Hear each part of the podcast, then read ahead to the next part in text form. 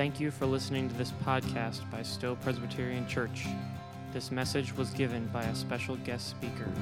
How is your faith? There's a question to open up the sermon. So, today we're going to talk about what is faith, how much faith, and what our faith is like. And my scripture for today is in Mark chapter 11. We're going to start out looking at verses uh, 12 through 14 and 20 through 25, and then we're going to come back to the middle section. On the following day, when they came from Bethany, he was hungry. And seeing in the distance a fig tree and leaf, he went to see if he could find anything on it. And when he came to it, he found nothing but leaves, for it was not the season for figs. And he said to it, May no one ever eat fruit from you again. And his disciples heard it. As they passed by in the morning, they saw the fig tree withered away to its roots. And Peter remembered and said to him, Rabbi, look, the fig tree that you cursed has withered. I'm sorry. And Jesus said to them, Have faith in God. Truly I say to you, whoever says to this mountain, Be taken up and thrown into the sea, and does not doubt in their heart, but believes what they say will come to pass, it will be done for them. Therefore I tell you, whatever you ask in prayer, believe that you have received it, and it will be yours. And whatever you stand praying, forgive if you have anything against anyone, so that your Father who is in heaven may forgive you in your trespasses. Let's pray. Thanks be to God for your word. Father, help us now as we look at this passage that we might better understand it and believe it and live in the light of it. Amen. This event in Mark 11 takes place during the Passion Week of Christ. He's entered into the city of Jerusalem on Sunday, and this is the Palm Sunday, or where he comes riding on a colt, and Hosanna are spoken. And then on Monday morning, as he's walking in from Bethany, he sees this fig tree, and it's in leaf. And this last week, I learned more about fig trees than I ever learned in my life. And basically, on a fig tree, the fruit comes first, and then the leaves. So if you see a fig tree with leaves, there should be fruit. However, it's an immature fruit, and eventually it will ripen. And actually, a fig tree can have two or three harvests in a year, but they really don't harvest the figs until August. But even though this is the time of the Passover. So on Monday morning, Jesus curses the fig tree. Then later that day, Jesus goes into the temple and drives out the money changers. And by the time we come to our text in verse 20, it is Tuesday morning. On Monday morning, he sees a fig tree. Now, a fig tree is an Old Testament picture of Israel. And Jesus is hungry, and he goes to the fig tree looking for fruit, because fruit always comes before the leaves. And all he finds are leaves, but no fruit. So he curses the fig tree. And in between Monday morning and Tuesday morning, we have a passage in there that I didn't read yet, where he drives the money changers out of the temple. Both acts are a parable of divine judgment upon the Jews, on Israel, on the temple because the religion is apostate, it's not bearing fruit. Judaism is being judged, and the temple is being judged, and the nation is being judged for its unbelief. So on Tuesday morning, verse 22, as they pass the fig tree, Peter sees it is withered to its roots. Being remembered, being reminded, Peter said to him, Rabbi, look, the fig tree that you cursed is withered. Jesus answered, saying to them, Have faith in God. Now, at first, it seems like an awkward transition from Peter's comment, the fig tree is cursed and is withered, and Jesus says, have faith in God, and a discussion of prayer. What's the connection? Well, the connection is that judgment is coming, and the cursing of the fig tree was a demonstration of the power of judgment. As Jesus, by a word, could kill a fig tree, roots and all, through the power of God, is a formidable reality. But in the temple, in between these two events,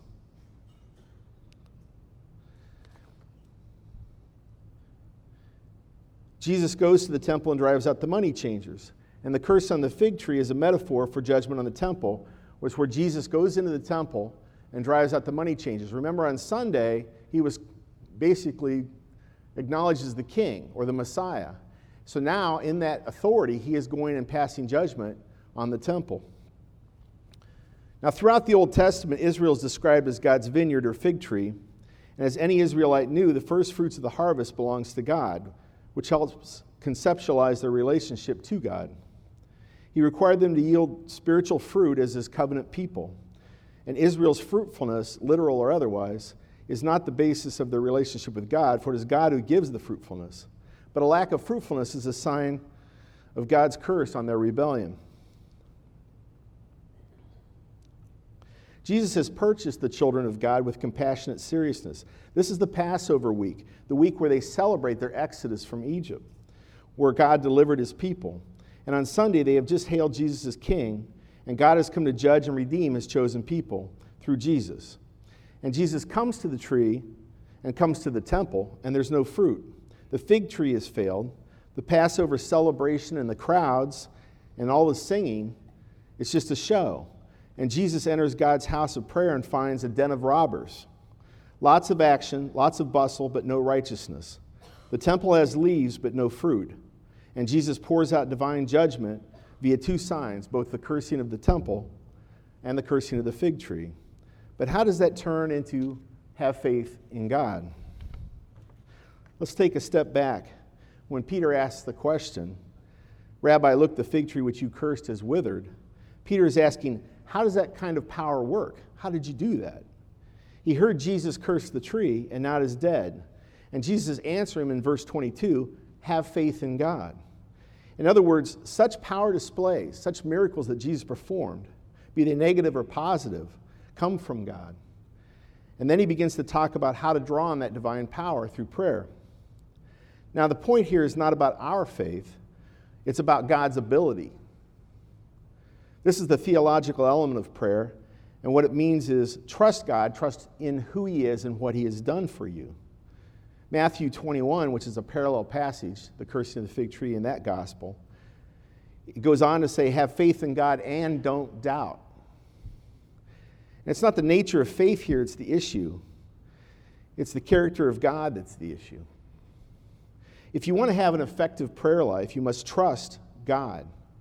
You must trust in His power and His purpose and His promise and His plans and His will in your life. In other words, you trust that He knows better than you know what you need.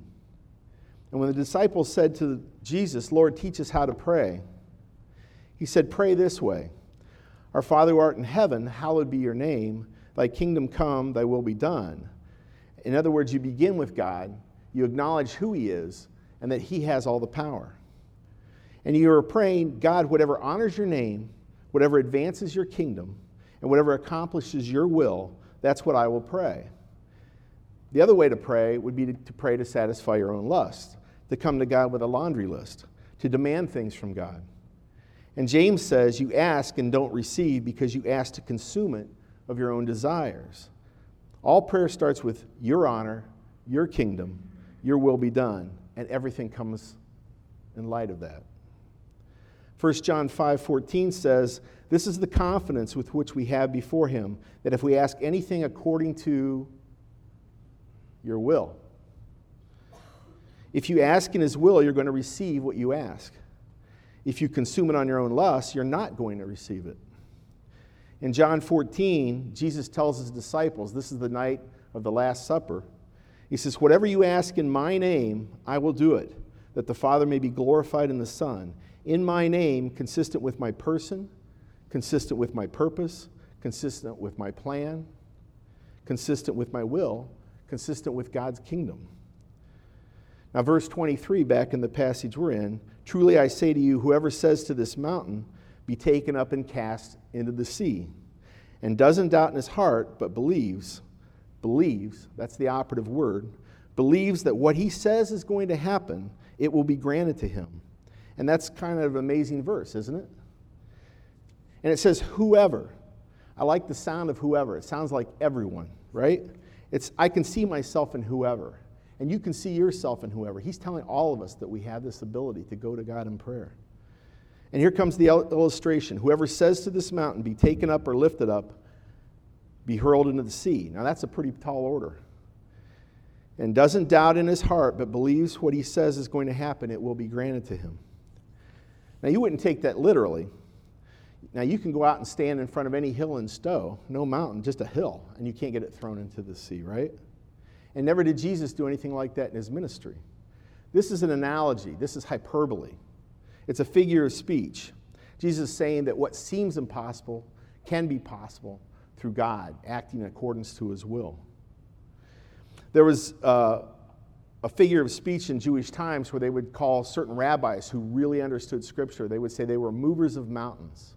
And it was just a, a figure of speech, and Jesus' disciples would have known that expression. And they were seeing through what we might see through today. Now remember, your faith has no power except apart from God.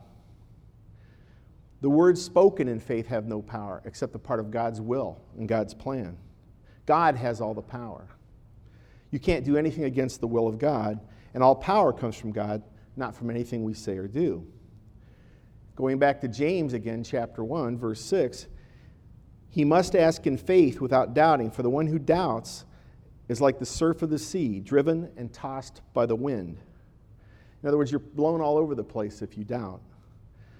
And James goes on to say, For that man ought not to expect that he will receive anything from the Lord, because he is a double minded man, unstable in all his ways.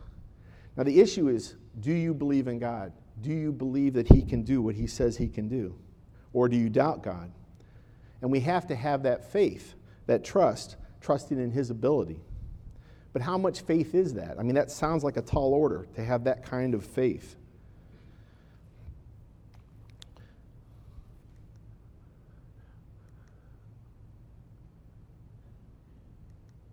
I'm a little late on the slides. Let's look at Matthew 14 in verse 29, where Peter got out of the boat and walked on the water coming toward Jesus. And he saw the wind and the waves. He became frightened. He began to doubt, and he began to sink into the water. And he says a real quick prayer Lord, save me. Immediately, Jesus stretched out his hand and took hold of him and said, O you of little faith, right? Little faith, why do you doubt? You know what a great key principle is there? Peter had little faith, and he was able to walk in the water, and he prayed to Jesus, and Jesus rewarded that little faith by responding to it. Did Peter have great, stupendous, sweeping faith? He had a little faith, but he was granted his prayer even though his faith was small. Look at Mark 9. This is one of my favorite passages. I'll show you an illustration of what we're talking about in little faith. There's a man who has a son, and the son has a problem. And he goes to Jesus and he says, Teacher, I brought my son to you, for he has a spirit that makes him mute. And whenever it seizes him, it throws him down, and he foams and grinds his teeth and becomes rigid. So I asked your disciples to cast it out, and they were not able. And he answered them, O faithless generation, how long am I to be with you? How long am I to bear with you? Bring him to me. And they brought the boy to him. And when the spirit saw him, immediately it convulsed the boy. And he fell on the ground and rolled about, foaming at the mouth. And Jesus asked his father, How long has this been happening to him? And he said, From childhood. And it has often cast him into the fire and into the water to destroy him. But if you can do anything, have compassion on us and help us. And Jesus said, If you can? If I can? All things are possible for one who believes. And immediately, the father of the child cried out and said, I believe. Help my unbelief. If Jesus calls out his doubt, and the father's embarrassed by his doubt, and he prayed, Help my unbelief. He knew that Jesus could help us unbelief. And faith is always going to be like that. It's going to be mixed with some doubt. I mean, this world crushes us, right? Every day. We don't have perfect faith, do we? Can we identify with this man? Amen? You were all saved by faith, right? Was it a perfect faith? Was it 100% to the max, to the wall, to the limit? No shadow of doubt? No. You live by faith and you walk by faith, but it's not a perfect faith. There's a threshold at which no faith becomes little faith, and that's what God wants. And little faith becomes a statement I believe, help me in my unbelief. Is that good news? I think it's great news because we all live there. We're human and we're walking by sight. And each of us is struggling with our faith as the waves of life crash in on us. The world is ready to destroy us, but Jesus reminds us in Scripture I have overcome the world. And by the way, Jesus did heal the man's son. If you go through the Gospel of Matthew, he says in chapter 6, you have little faith because they didn't believe in his provision when he made the bread and the fish. In Matthew 8, he says, You have little faith because they didn't trust him in the storm. And in Matthew 14, he says, They have little faith because of the incident on the water. In Matthew 16, they have little faith because they don't believe that he can provide and supply for the crowd. But the little faith is enough. According to Matthew 17, little faith, only the size of a mustard seed. That's more good news. Faith isn't the power, but faith is the empty hand that receives the power from God. Jesus said, If you have faith the size of a grain of mustard seed, you can say to this mountain, Be moved, and it will be removed. Sound familiar? Even a small amount of struggling faith can draw down the power of God in the life of a believer. What an amazing promise, right? Just faith, the grain of a mustard seed. Is that not grace upon grace? Does this make you want to pray and pray more often? It does, doesn't it? Does this encourage us to pray more? I mean, we have the, the gift, the ability, the, the privilege to walk into the throne room of God every day.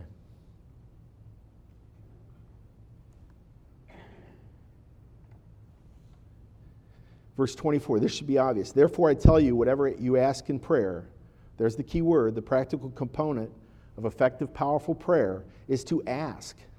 James says, You do not have because you do not ask. Believe that you have received it, and it will be yours. Ask, and it will be given to you. Seek, and you will find. Knock, and the door will be open to you. For everyone who asks receives, and the one who seeks finds, and to the one who knocks it will be open. Do we believe the Sermon on the Mount? Do we believe that Jesus is saying real things to us here? But this is too much. How can I ask for anything? This is too unqualified. This is too bold, right? And that's why we have to go to James 4. It says, You do not have because you do not ask. You ask and you do not receive because you ask wrongly. How do we ask? We must ask in accordance with God's will, in accordance with His plan. That He has the ability to do what He needs to do, but that must be according to the way He has taught us through His Word of what His kingdom looks like. And Christ Himself gave us a beautiful model for this in Mark 14, the night before his crucifixion. In the garden, he was in anguish, sweating great drops of blood in anticipation of his own crucifixion. And he cries out, Abba, Father, right? All things are possible for you. Remove this cup from me. The cup of suffering, this sin bearing event of the cross. Yet not what I will, but what you will. Jesus sets that pattern for us to pray expectantly, pray, pray believing God can do, but to know that it must be in His will and in His time. The Lord understands the cries of our heart. He understands the cry for healing. He understands the cry for a better marriage. He understands the cry of the heart over our children when they grieve us with disaffection and rebellion. He understands that. He understands our struggles with money and finances and the day to day living. He knows all the worries of our heart. And yet, He still cares for us. He still holds us hand. He gives us the greatest gift, which is our salvation. And He holds you, each of us, in His heart, and He will never forsake us. And He makes all things work together for your ultimate good, we learn in Romans 8. We must faithfully ask in prayer, in obedience, in His will. And He wants us to come and pour out our hearts to Him in prayer. We are called to boldly storm heaven, to go into His throne room and say, as Christ said, Nevertheless, not my will, but thy will be done. Because God is greater, purer, wiser, more generous, more gracious, more merciful than anything we can even imagine with our finite minds. He knows better what we need than what we do. Let's turn to the book of Acts. Chapter 1. Jesus is gone, he's ascended. And the disciples were out on the Mount of Olives when he left, and they went right back into Jerusalem from the Mount that same day, that same hour. And they entered the city, and they went into the upper room where they had shared the Last Supper with Jesus. And they were all of one mind, and they continually devoted themselves to prayer. They got the message. Jesus was gone, and within hours of his leaving, they began to tap on God's divine resources through prayer. And what happened?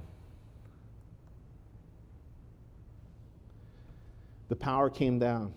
On the day of Pentecost in chapter 2, the place was suddenly lit by heaven. The Holy Spirit came down and the church was born. And they went from there to the great moment of the day of Pentecost when Peter preached and 3,000 were saved. And then another time, 5,000 were saved, it says. And there were 20,000 plus that believed the gospel. And the gospel literally went out from Jerusalem to Judea to all the world. And it went out so powerfully that the people said that they turned the world upside down. Mountains of people were moved into the sea of baptism, into the kingdom of heaven by the power of God through the prayers of the church. And the Lord was saying to them by that answered prayer, I told you that the power of God would be available if you sought me by prayer. And if you go through the book of Acts, it's a continual pattern. There's prayer and God's power revealed, and prayer and God's power revealed, and prayer and God's power revealed. And that's how it's gone on through the whole history of the church. And it's still that way today, even here in Stow, Ohio, even in our church. Still the privilege we have to call upon the Lord in believing prayer that we ask consistent with his will and purpose. Just ask. Let's pray. Father, thank you for our time this morning. How wonderfully rich and blessed we are, how privileged we are to come to you in prayer. Thank you for each person here today. What a joy and privilege to share your word, to worship together, to sing songs of praise to you for all that you've done for us. Thank you for the work that your Holy Spirit has done here by faith. Lord, I pray that our faith will increase and grow stronger, and the result of that faith will be believing prayer, a stronger trust in our prayer, a stronger pr- trust in your provision, and that we can further your kingdom. Hear our prayer, Lord, and hear the prayer that we cry out to you. First of all, forgive our transgressions and then grant us the faith to activate heaven's power on behalf of the advance of your name and your kingdom, your will on earth as it is in heaven. Thank you for that privilege. In the name of Christ, we pray.